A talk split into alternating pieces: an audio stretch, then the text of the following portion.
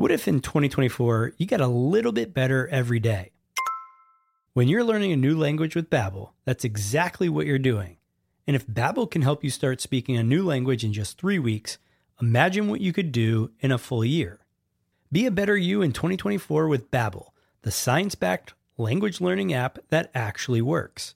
Don't pay hundreds of dollars for private tutors or waste hours on apps that don't really help you speak the language. Babbel's quick 10-minute lessons are handcrafted by over 200 language experts to help you start speaking a new language in as little as 3 weeks. Babbel's convenient courses are helping me learn real-life conversation skills in Spanish. It's getting so easy to learn how to order food, ask for directions, or speak to merchants. Studies from Yale, Michigan State University, and others continue to prove Babbel is better. One study found that using Babbel for 15 hours is equivalent to a full semester at college. Babbel has over 16 million subscriptions sold. Plus, all of Babbel's 14 award-winning language courses are backed by their 20-day money-back guarantee. Here's a special limited time deal for our listeners. Right now, get 55% off your Babbel subscription, but only for our listeners at babbel.com slash SPP. That's right. Get 55% off at babbel.com slash SPP. That's spelled B-A-B-B-E-L dot com slash SPP. Rules and restrictions may apply. This episode is brought to you by Shopify.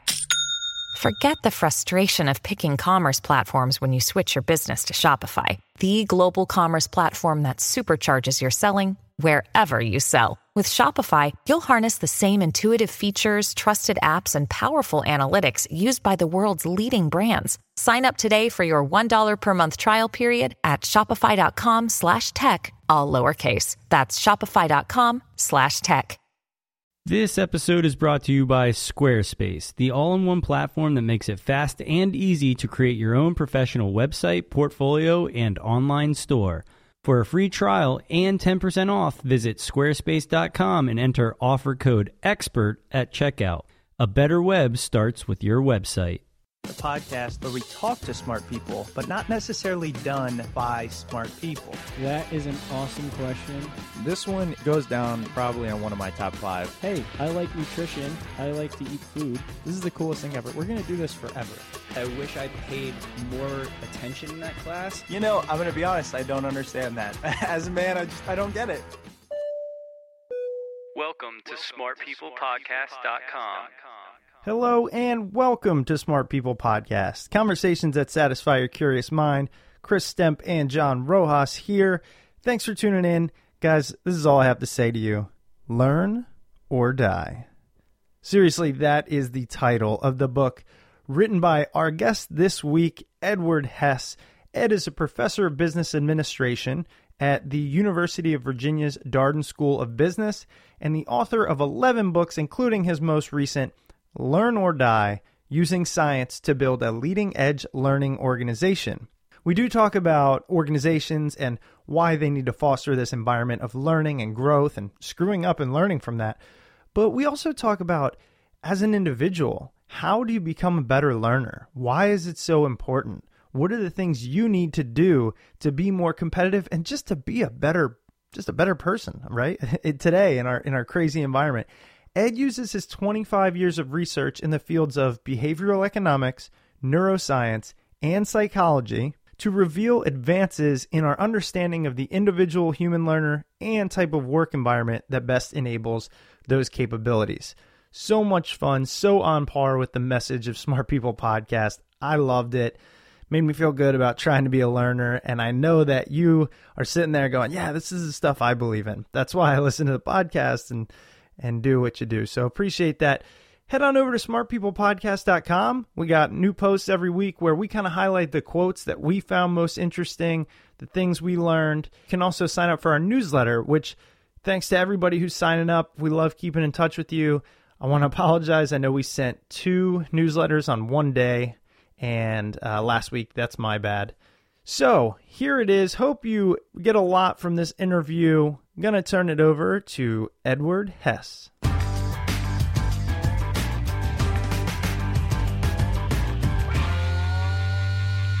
Ed, thanks so much for being on the show. really excited to talk to you because, as we were kind of just discussing prior to the interview, your focus is on learning. And that's what you teach. That's what you just wrote a book about Learn or Die using science to build a leading edge learning organization. And I find the fact that you put uh, a learning organization in there extremely unique. And as you know, this podcast is based around learning. And so I'm just so interested to to learn more about what you do and your expertise and why you do it. Well, thank you, thank you, thank you for having me, and um, thanks to um, all all your listeners for uh, for listening to us. Absolutely, and I'm also excited to talk to you know a fellow Virginian, if you will. I know you are a professor at Darden School of Business at University of Virginia, which is I mean, I know this because I grew up not too far from UVA. Uh, it's a state school. Everybody kind of knows the differences. UVA is a fantastic, nationally recognized, fantastic school, especially their school of business. Well, you're you're kind. You're kind. First, I want to talk about. I know you you teach uh, business administration, and I wanted to talk about kind of how you got into that. What what drew you to it? Were you always interested in this concept of learning, or was it some other way that you kind of got in this field?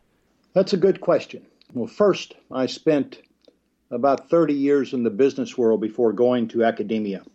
And, and during, during that time, I had uh, two different forays, if you will, into, into psychology. My undergraduate uh, work, I spent a lot of time in educational psychology, and I was very fortunate to be at a, at a state school in the South that had a preeminent professor, Art Combs, and uh, that I studied under, and he he basically had trained with Carl Rogers, and he was one of the leading lights, if you will, in educational psychology and in, in, in if you will, learner-centric learning.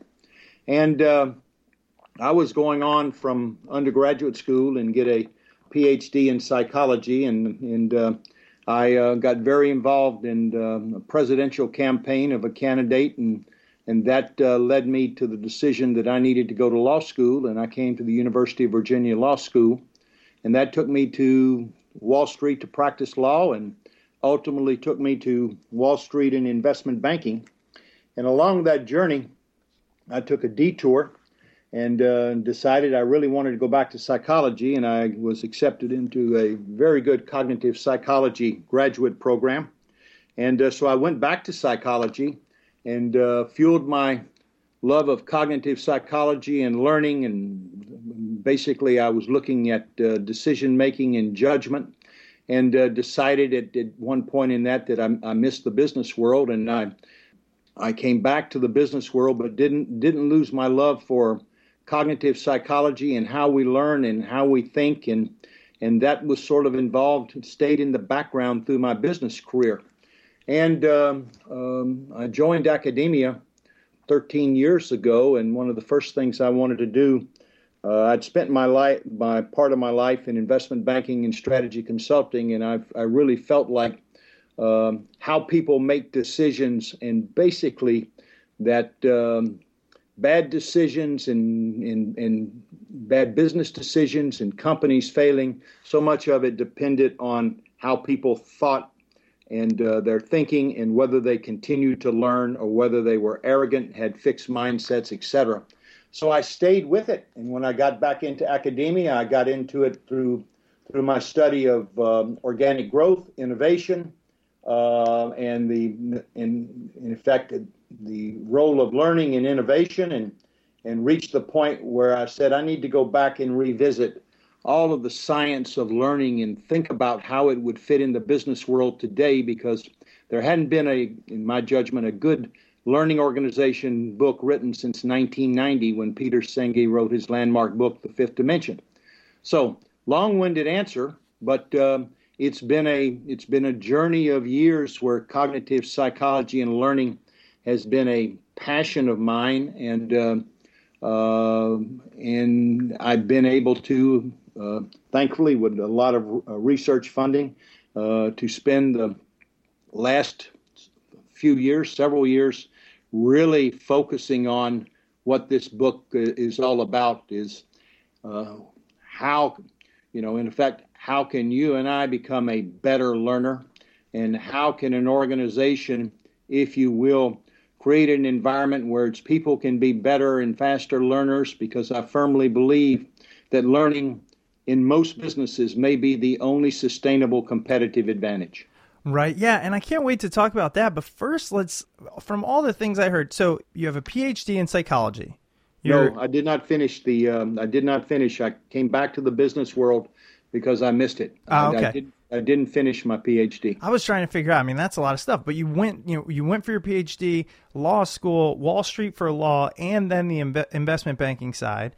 A lot of work in cognitive psychology, and then politics as well. That's an extremely broad and interesting. I think you covered almost every area that it one day I wish to cover. So I can see yeah. how our interests align.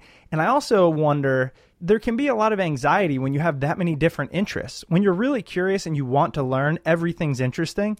So what kind of it, it seems like you just said, you know what, I'm interested in that. I'm going to work hard at that. And you you let your passions, your curiosity guide you. Is that is that kind of a, a way you feel like you've gotten to where you are and the way you've lived?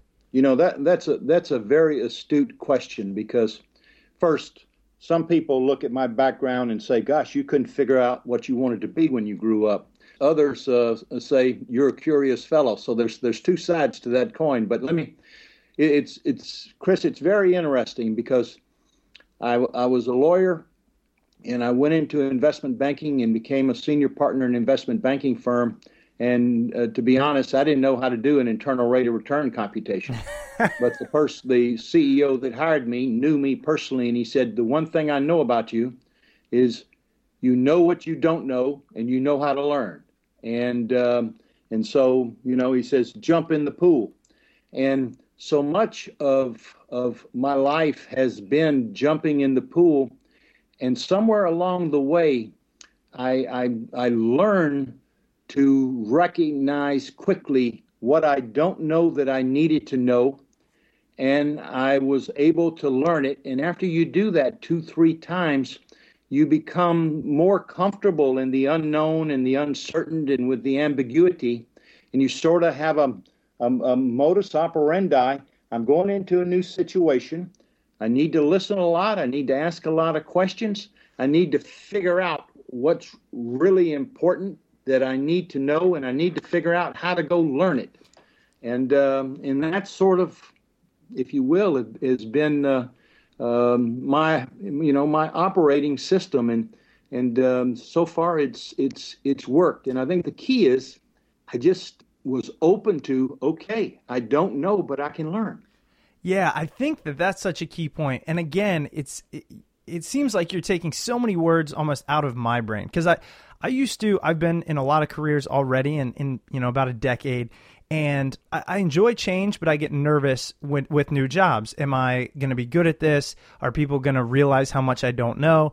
But the more you do it, that exposure, as what they talk about with fear and all those things, the more you do it, the more you understand I'll be okay. I've continued to okay. succeed going this far. Yes. And I yes. feel like you got comfortable with that. What advice do you have for people actually? Because you said you became comfortable in that unknown, but oftentimes it's uh, some people can take it. I know I still probably do. Can take it as a negative when they realize how little they know. How do you get comfortable with the fact that there's some things you just don't understand? Well, I think it goes. I think it goes back, and I, I understand completely why most people feel, or a lot of people may feel uncomfortable, because if you think about our educational system and and how we are raised. Uh, you know, you're you're you're supposed to get all A's. You're not supposed to make uh, mistakes. Uh, you're you know you it's the the system sort of penalizes the acknowledgement of ignorance. And you know, you look at every great scientist, and you you you know you talk to scientists. They're you know that basically ignorance is is a requirement in order to be a great scientist because if you knew everything you wouldn't have anything to go look for and um, and so I, I think we need a definition i i think i created and i think what we need in this country is a different different definition for what being smart is being smart is not the amount of what you know it's not being right all the time. It's not being the first one with the right answer. It, it's really knowing what you know, but more importantly, knowing what you don't know and knowing how to learn it. And we, we've got to, you know, people have to decouple their ego from what they believe so that they're still willing to go out and what I say stress test it against better evidence, continue to learn, don't have a fixed mindset, don't basically be rigid and closed minded. Treat everything you think you know as conditional, subject to new evidence. Now, I'm not talking about values, I'm talking about what we know. And to try and stay open minded and to uh, not be defensive when you're challenged. And so we don't really do a good job in this country of teaching that in schools. Therefore, when people get into companies, they really don't do a good job with that. And that's one of the big things that has to change in the business environment that we're fixing to go into with advanced technology. And so the answer, you know, the, the answer I would give you is sit back and think about what is your what's your definition of being smart? If it's always having to be right, you know, there's no way that's going to be, you know, this the this this image in the country we have of a you know as a, a, a great leader is the person who knows the most no, I think a great leader is, is, is a leader who knows what he or she doesn't know and is able to inspire lots of other people to admit their ignorance and they go on a learning journey. And that journey is full of experimentation and innovation and trying things. And they just keep working at it hard day in and day out. And so I, I think that I think that we we need to change our definition of what smart is. You know, one thing you pointed out in your book is you talk about how humans can be lazy thinkers. I love the idea of that. And and it was one of those things that after I read that, I said, well, that's kind of common sense.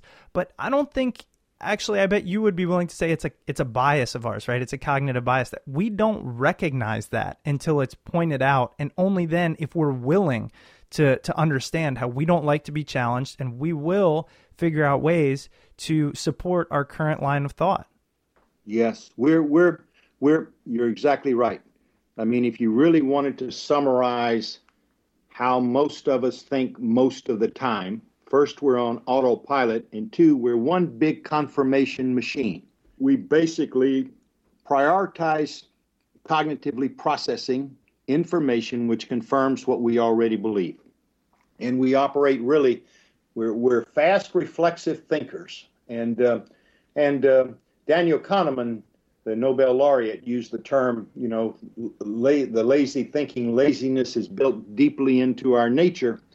And, you know, interesting. I was doing a consulting project last week with 75 executives of a, of, of a public company on this topic.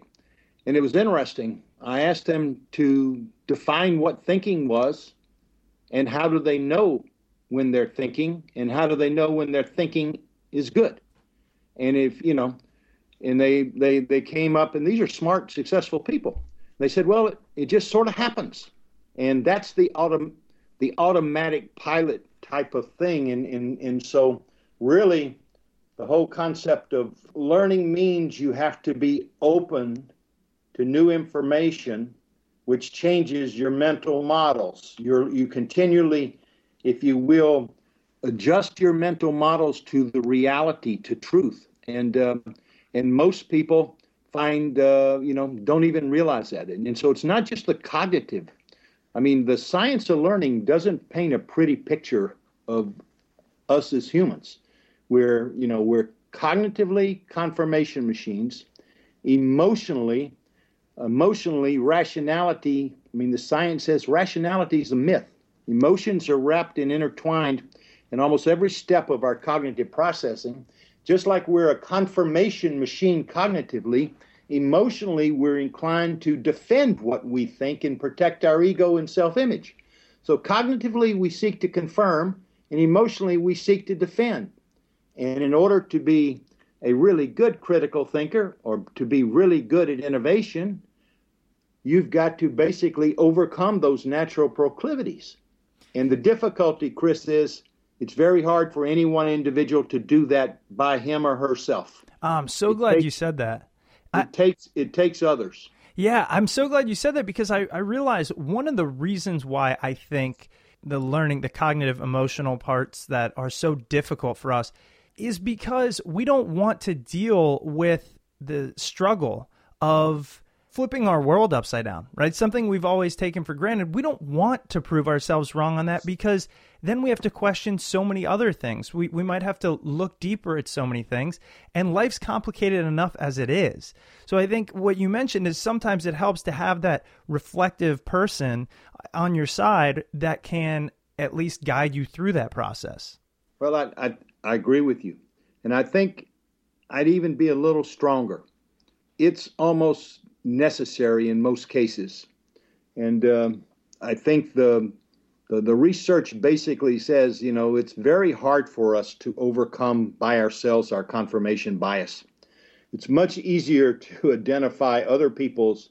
Daniel Kahneman said this. It's much easier to identify other people's thinking mistakes than our own. And uh, uh, Nobel laureate Herbert Simon, um, I was reading his autobiography the other day, and he had an interesting statement, um, and I'm sure you know who Herbert Simon was. He was one of the early early artificial intelligence and machine learning people, the Nobel laureate in economics, one of the founders of Carnegie Mellon's Business School.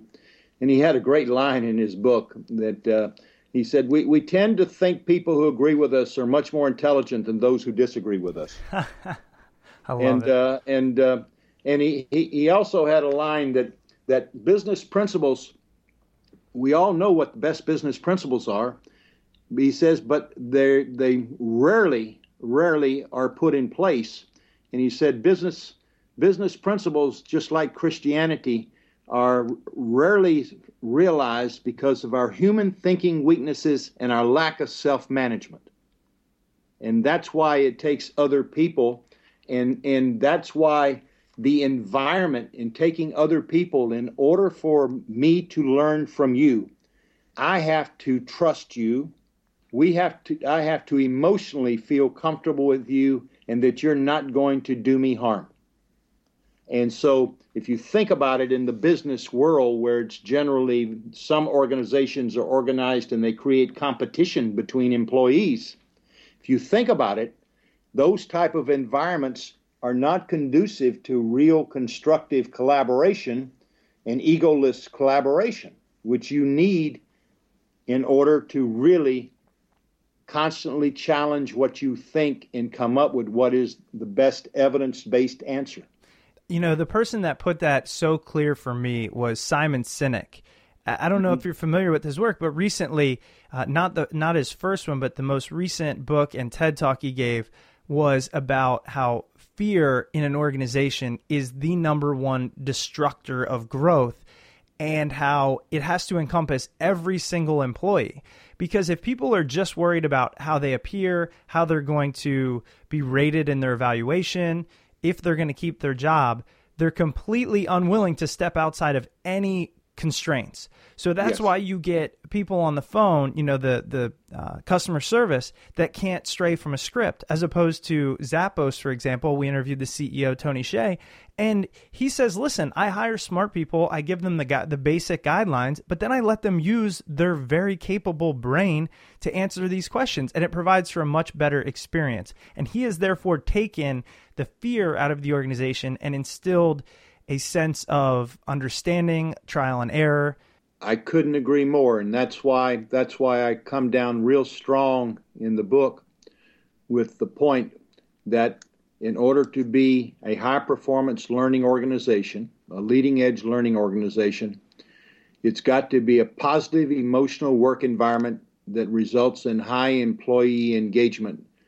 And it cannot be a culture of fear and it basically that means it's not going to be what Douglas McGregor called Theory X leadership, command and control, and a non-humanistic view of people. I mean, if you really a, a really a, a company that's really a great learning organization is a humanistic company. It's it's a, it's a it's a company if you if you will where it's it has to be emotionally robust because you've got to overcome the defensiveness and the and the fear. the fear of failure, the fear of looking bad, the fear of losing your job. And you're not going to do that unless you trust people and trust the environment. And what that means is it takes in organizations a different definition of mistakes than what exists today. Now, I'm not talking about mistakes where you lose billions of dollars. I'm talking about, we'll call it normal mistakes. And if you look at great learning organizations, they accept mistakes as learning opportunities. So the, the environment that we have in the corporate world today, that's that's why that's why I feel so strongly to bring the science of learning into the business world today is going to require most companies to transform themselves.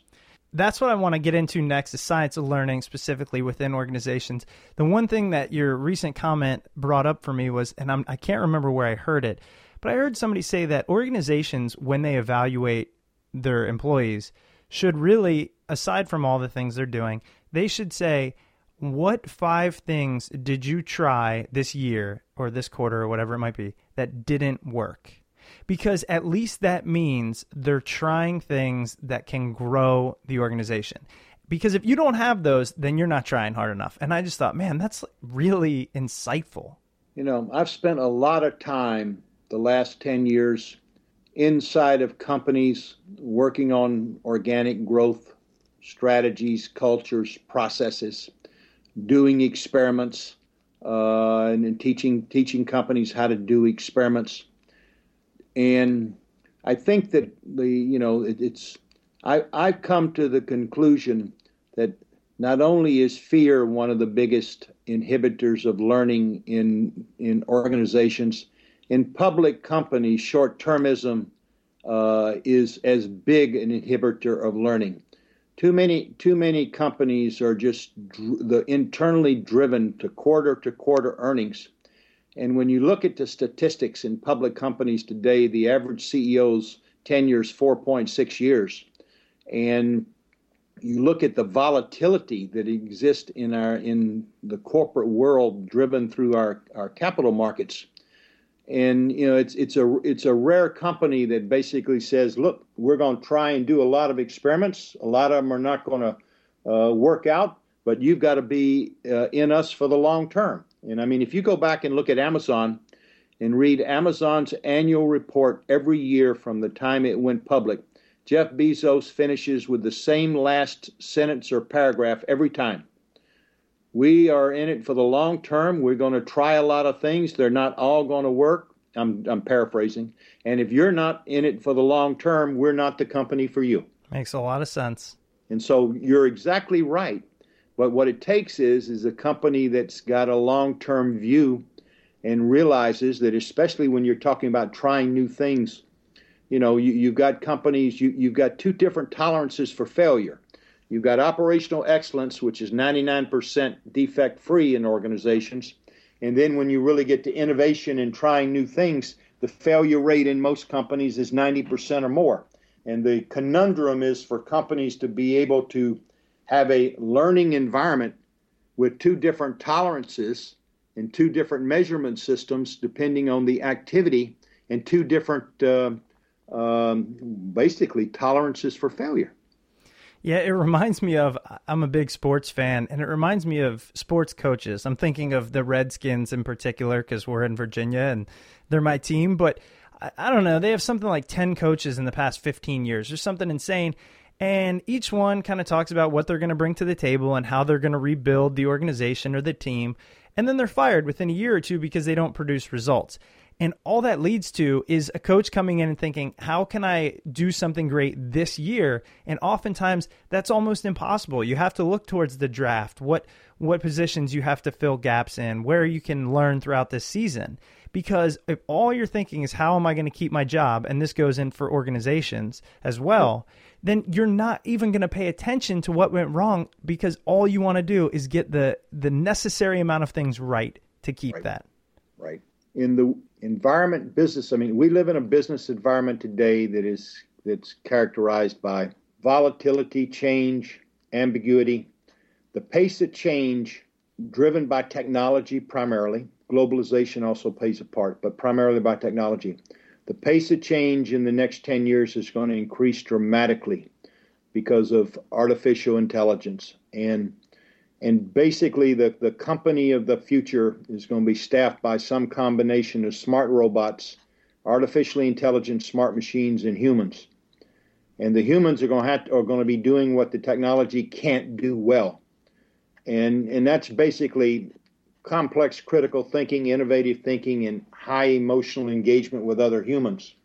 And if you think about it going to what we're talking about really and truly technology is going to basically drive operational excellence and humans are going to drive innovation. Innovation you've got to have the right environment and be a learning organization basically in order to compete in that environment. And so the changes that are coming are going to move in the direction that you're talking about and it, it's going to challenge many many businesses and and uh, and companies are going to need a blueprint for how to do all of that and and that's really one of the purposes of the book. But the the point I'm I'm, I'm making here for our listeners and everything we're fixing to over the next 10 to 15 years in an, enter an environment of technology change which uh, makes everything up to now look simple and uh, and we're all going to have to take our learning game to a higher level all us humans because we're going to have new people to compete against. We're just not competing against humans. We're going to be competing against smart machines and smart robots depending on what your job is. So we've got to take our learning game up and organizations have got to take their learning game up in order to to compete and uh, in that environment because the technology is going to basically be except for the algorithms is going to be a commodity We'll be right back to this interview after a quick word from our sponsors. This week, our sponsor is Squarespace, and I'm sure you've heard me say it before, but honestly, Squarespace is hands down the best way to make a website these days. It is an all in one platform that makes it fast and easy to create your own professional website, portfolio, or online store. I've talked about this so many times, but I am terrible at the whole website making. I don't really understand it, but I have used Squarespace and built a number of sites. One for a friend who's gone on to do thousands of dollars in business uh, for her photography business. I've done my own website. It's so easy. They do drag and drop. There's 24 7 support through live chat and email. So I run into some snags just because I don't know what I'm doing. And you can just pull out a chat like an instant message and they will figure it out. They've, they've done it a number of times and plans start at just $8 a month, which includes a free domain name. Whether you want to sell something online, do a blog, whatever it might be, Squarespace allows for all of that capability and functionality. Start a trial with no credit card required and start building your website today. Squarespace is giving Smart People podcast listeners a special deal. So when you decide to sign up for Squarespace, make sure to go to squarespace.com and use the offer code EXPERT to get 10% off your first purchase. And it'll show your support for Smart People Podcast. Squarespace, a better web starts with your website. That brings up a good point. How, given that you've done so much studying on the science of learning in regards to both individuals and organizations, I'm wondering for individuals, myself, listeners, how do we take our learning to the next level? How do we prepare ourselves for this coming trend? Good question. I think the first place we have to start is we got to accept the science of learning. And we've talked about that. We got to accept the fact we're fast, reflexive, lazy thinkers, we're confirmation machines, and emotionally, emotionally, we're defensive, we're defensive thinkers. Okay?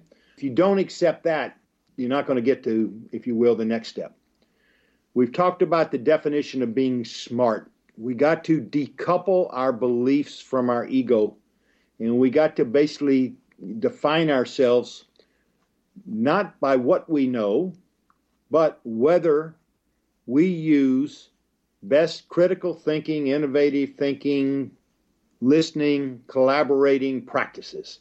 So, how we process this. So, we've, we've got to take our game to the next level We've got to learn and rigorously use daily best practices for critical thinking, innovative thinking, collaborating, managing ourselves. we got to actually grade ourselves daily. And what that requires for most of us, since we, in order to do that, we've already talked about it generally occurs in teams. We've got to develop our emotional intelligence. We've got to basically, you know, develop our ability to be aware of how we're thinking and when we need to take it to a higher level. We got to be, we've got to start talking differently. We, we've, we basically got to ask ourselves, why do I believe that? What assumptions am I making? What facts do I have to justify those assumptions? Do I have enough credible evidence to believe what I believe? I've got to go ask somebody, hey, this is what I think. What am I missing? I've got to voluntarily seek constructive feedback. Um, and when somebody's giving me feedback, I've got to learn to actually listen non judgmentally, listen and not formulate my answer while he or she are talking. All right and actually be open minded to consider that. That, that requires us to manage our emotions and that fear of looking stupid, that fear of making a mistake. We've, we've got to be comfortable with our ignorance. We got to be comfortable. And so, what do we need to do? We got to change our mindset about being smart, about ignorance, we got to learn processes, we got to use them, and then we've got to develop our emotional intelligence so that we can develop our mindfulness, empathy, and humility. And to be to be a great learner, you've got to have empathy, you've got to have humility, and you've got to have great mindfulness, paying attention to how you think, how your how your emotions are, and how other people's emotions are. Uh, and all this takes hard work. There's no easy, you know, you, you, you go on a you go on a journey, and I have to I have to be you know brutally honest with you. When I got deeply into this research, it was a wake up call for me. I had I had to come to the personal realization I had to take my learning game to a higher level. And my goodness, I had a lot of stuff I needed to work on. Okay?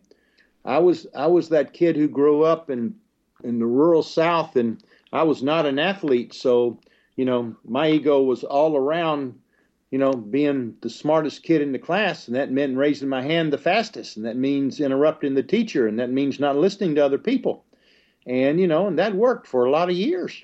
But that doesn't work in this in the in the world today because knowledge is being created so fast, and there's so much I don't know. So I had to basically work on my listening. I had to basically learn to, how to quiet my ego. I had to basically create some checklists that I use before each meeting and critical thinking checklist and questions. And I grade myself each day. Uh, and I've been doing this now for, you know, a year and a half. And am I a better learner now than I was when I before I started this book? Yes, but I still got a lot of work to do and um, and we all have got to get to that point of what we work on stuff. Uh, it's very interesting. And I know we're getting short on time, but I wanted to touch on the organization as well because it's different. You know, you have structures in place, there's a culture, you need to look at leadership.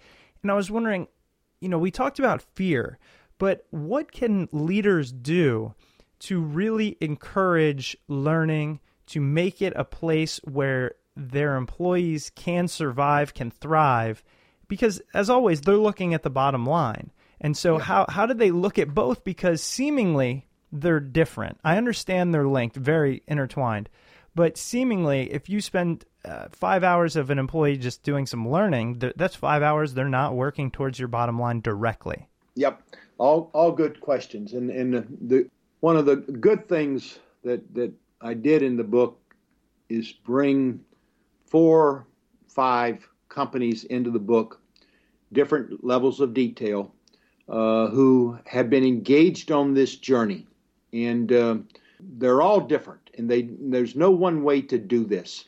You know, if you if you're gonna if you're gonna build what I call a learning system, first you have to define the learning behaviors you you want, and then you have to create the environment that encourages those behaviors and you put in processes, but you got to actually measure and, and, reward those behaviors. And, it, and, what it takes is is a is a culture of candor, uh, where people can be honest, permission to speak freely, people can question, they can critique, mistakes are learning opportunities, takes the rigorous use of, of best practices. Take Intuit Inc. Intuit started about seven years ago very successful company, very profitable company. But the founder, Scott Cook, felt like we need to take our game to a higher level, and he wanted to transform the company into a higher level learning organization, a culture of experimentation and innovation. And and it's in the, the book has a chapter on their story and what they did. And what's interesting is is how they started with the leadership because he knew that leaders had to change their mindsets and their behaviors in order for it to work because they had to role model it. And and and they came up with a saying uh, that it's time to bury Caesar. No more can we be a you know top down. Only senior leadership makes decisions, and decisions are basically made based on powerpoints, and um, and we'll call it the, the usual corporate stuff and it's it's like and they they basically went on a journey that basically um, empowered every employee and gave them permission to go do small experiments and taught everybody how to do experiments. And um, but it's interesting there where they focused on the fact that leaders have to change. And what's fascinating in that, that chapter is is how scott cook talks about his first 360 degree uh, review and what he had to work on, and what the CEO, Brad Smith, talks about how he spends his time as a CEO and what percent of it is actually going out in the world and learning.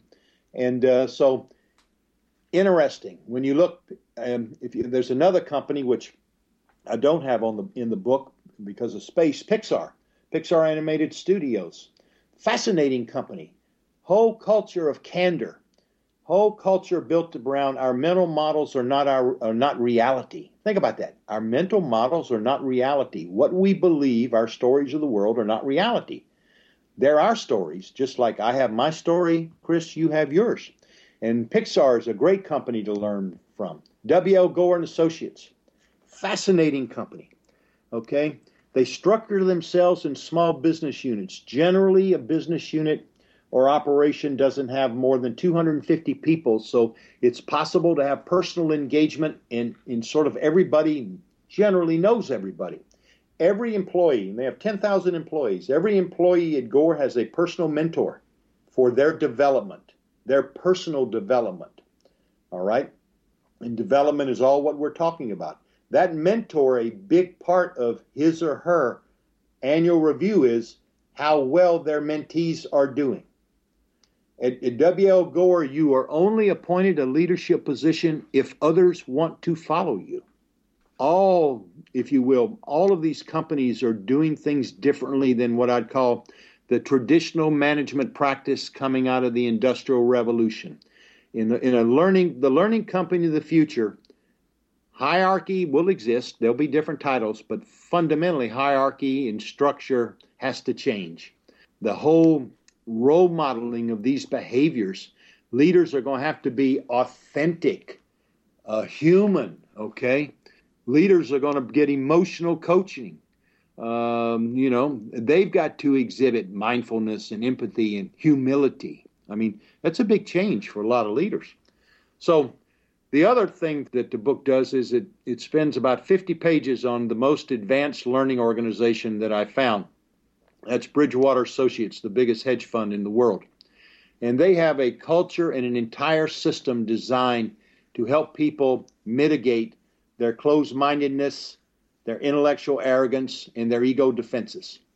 And learning is so key. The key there is how fast are you learning? And it's, you know, it's got candor, permission to speak freely, transparency, authenticity, same rules for everybody every one of these companies does some things very, very well. There's no perfect company, but these people are working at it and it takes time. Intuit's been at it seven years, for example, in their, in their transformation. So there's places to go look and learn.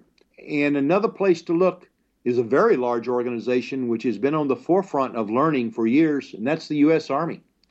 In, in 2011, the Army came out with their Army Learning Concept 2015, and it's all about critical thinking. And the U.S. Army now has a major initiative where their their comprehensive fitness concept, where they're training a million soldiers in psychological strength and positive performance, and it's basically emotional intelligence training and positive psychology training. And so, if an organization with a million employees is into what you and I are talking about, I can tell you that everybody is going to be pushed there because of technology. I didn't imagine this question coming to me, but I, I have to ask it. Aside from technology, why is it so important that we question everything, that we continue so hard to stay ahead of the curve? Why can't you just say, you know what, instead of hiring people and, and encouraging them to learn, I'm going to hire already really uh, and I don't want to say smart, but just experienced people and tell them to do their job really well. And that will give us our, you know, our step ahead. That'll give us our bottom line. Well, first, it depends on your business model. Is your business model based on operational excellence? Or does your business model have a heavy component of, of innovation or a heavy component of high emotional engagement with employees? So let's say, you know, you want to go hire smart people. You know, it's different types of smartness for operational excellence than it is for innovation, than it is for high emo- emotional engagement or, or emotional intelligence. So first it's, you know, figuring out what type of smarts you need and then figuring out, okay, are these people great learners or were these people in a system where the system drove the performance and they had to basically manage variance? In, in most operational excellence organization managers leaders basically they they get up in the morning and what they look for is variance. And they want to get rid of variance. So you know you you really i think you really got to you ask a good question. If your hiring practices are sophisticated enough that you can identify just like the question you asked me whatever 20 minutes ago all right uh, on the you know what's the five things you worked on this year that didn't work um, if if you're if if you have got the right hiring processes and the right testing processes, and you can hire people with a what I call what Carol Dweck calls a growth mindset, and people with that you know are curious, are willing to explore and take risk, and but have an open mind. If you can find them, you ought to hire all of them you can. it makes a lot of sense. Makes a lot of sense. I love that. Well, but, Ed, but but, oh, okay. but what you got, Chris, what you got to make sure is that the environment that you have that you're bringing into, bringing them into, doesn't squelch them. Right. You got to make sure you got your house in order.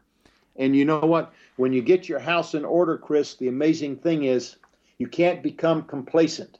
You got to work at it every day because you got to fight arrogance and complacency and and ego and uh, fear cropping in. I mean, everybody, whether it's uh, Ray Dalio at Bridgewater or the CEO of Pixar or, or even IDEO. IDEO has a great learning culture and they have very bright people and they have an interesting philosophy. They want their people to fail real fast when they come in because most of these very smart people have never failed at anything in their life because failure makes you humble. Yeah, and it's so it's one of those things so hard to deal with, but that's why it makes you humble.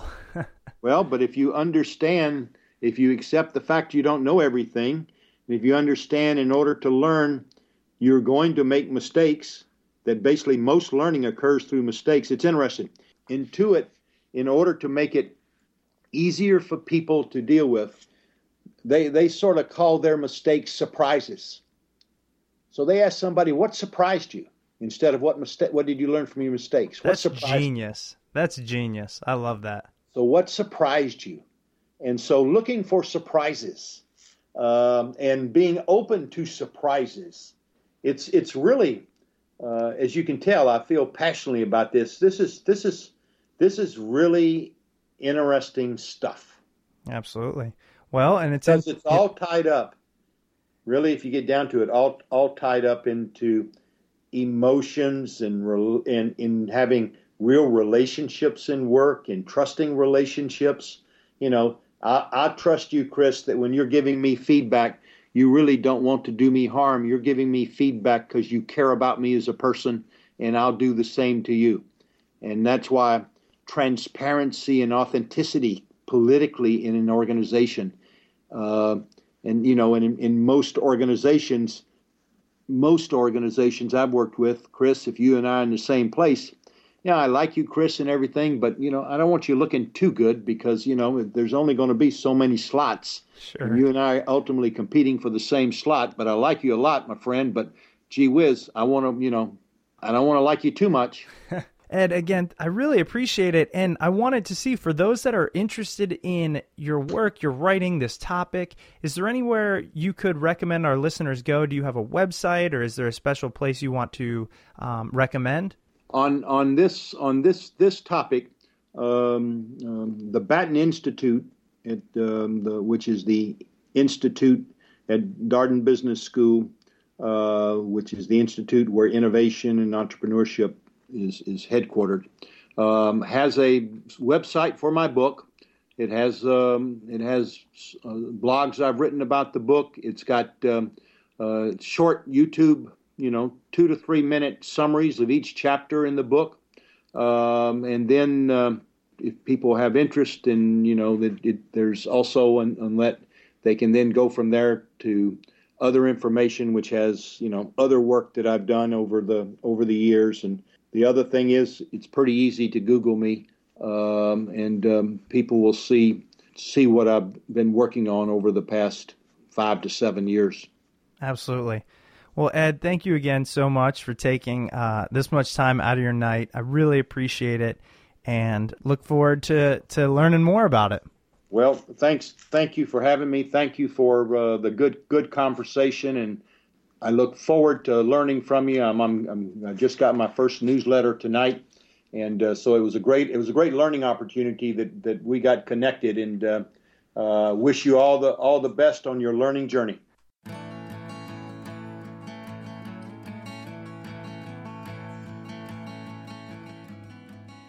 Welcome back. I hope you guys enjoyed that conversation with Ed Hess. Learn or Die. I love the message of that this week. And Ed's book, Learn or Die Using Science to Build a Leading Edge Learning Organization. It's a fantastic book, definitely worth the read. Personally, I'm a huge fan of the growth mindset. I believe that anybody can learn anything, so knowing that moving forward, I think really will open our eyes and make us all become better learners.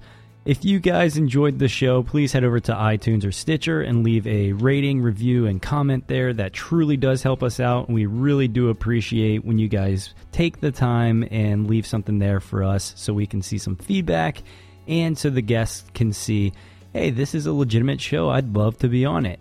We've mentioned it a few times, but we do have Smart People Podcast stickers. If you want one of those, just reach out to us on Twitter at Smart People Pod or shoot us an email at smartpeoplepodcast at gmail.com. We'll get your address and send you a sticker to your way. And if you want to stay in touch with all things Smart People Podcast related, head over to the website, smartpeoplepodcast.com, sign up for the newsletter, and you will see what we're up to, what we're reading, what we're learning, all that good stuff about every two or three weeks. Stay tuned for another great episode of Smart People Podcast, and we'll see you guys next week.